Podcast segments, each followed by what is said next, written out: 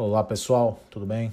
É com imenso prazer que estou fazendo aqui o primeiro áudio que vocês ouvirão em seus sua plataforma preferida de podcast.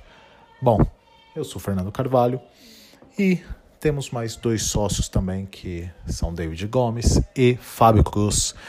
Cada qual cuida de um produto. Eu sou focado mais em ações, análise fundamentalista, balanços, valuation o Fábio Cruz ele é mais focado em fundos imobiliários, fundos de investimento, fundos em geral, fundo cambial, entre outros. E o David Gomes mais focado em análise gráfica, análise de moedas, principalmente de dólar futuro.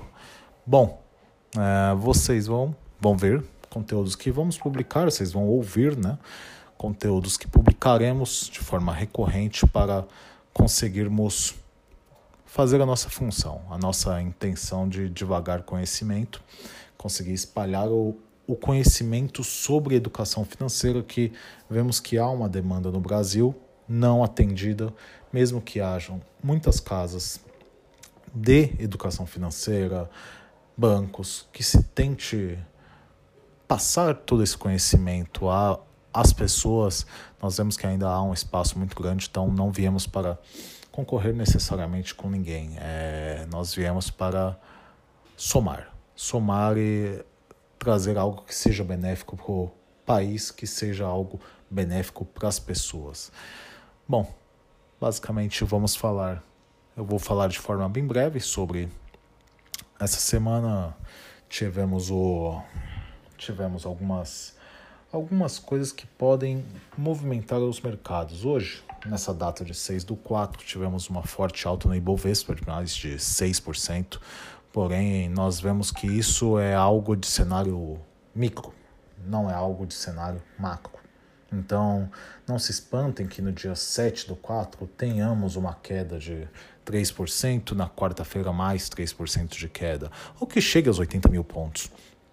Questão é, há muita incerteza para se cravar. Vou, vamos voltar aos 100 mil pontos. Não, não, não há uma clareza. Nós estamos num pico de coronavírus, o qual não sabemos quando atingiremos o topo da curva dessa pandemia que tem tanto nos afligido a, a, a nossa, o nosso dia a dia, né? Termos que ficar em casa, cuidarmos dos nossos velhinhos para não propagar essa essa doença, que também não é só com velhinhos, né? Já temos visto que tem pego pessoas mais novas também e crianças. Mas enfim, voltando ao mercado financeiro, o que podemos falar é não vamos falar, olha, um momento é interessante para isso ou para aquilo, para essa ação ou para outra. Tem ações que estão extremamente desvalorizadas? Tem. Porém, não sabemos aonde é o fundo do poço podem cair mais ainda ao longo, a longo prazo, estão interessantes, estão em ponto de compra interessante, porém é o que falamos sobre flight quality, comprar qualidade de empresas sólidas. Não vamos fazer estripulias, comprar apostas. Não, não. Nesse momento apostas podem quebrar, não vamos fazer isso. Consequentemente, tivemos os FIIs que tiveram uma queda também nesses últimos tempos. É muito decorrente também ao surgimento de boatos que podem ocorrer corte dos dividendos. Tivemos também a questão da quarentena que acaba trazendo um impacto sobre tudo isso, né?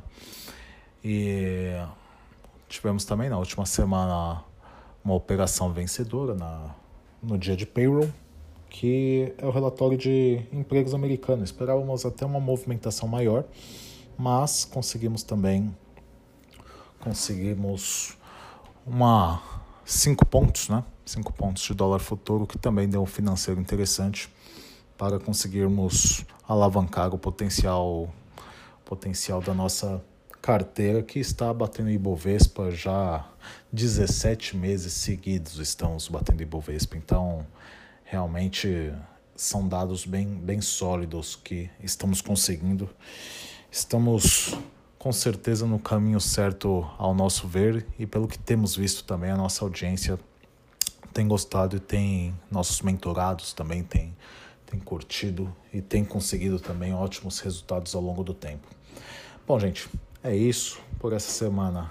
É só. Venho agradecer por ter ouvido até aqui e, como sempre falamos, bons negócios a todos. Um abraço.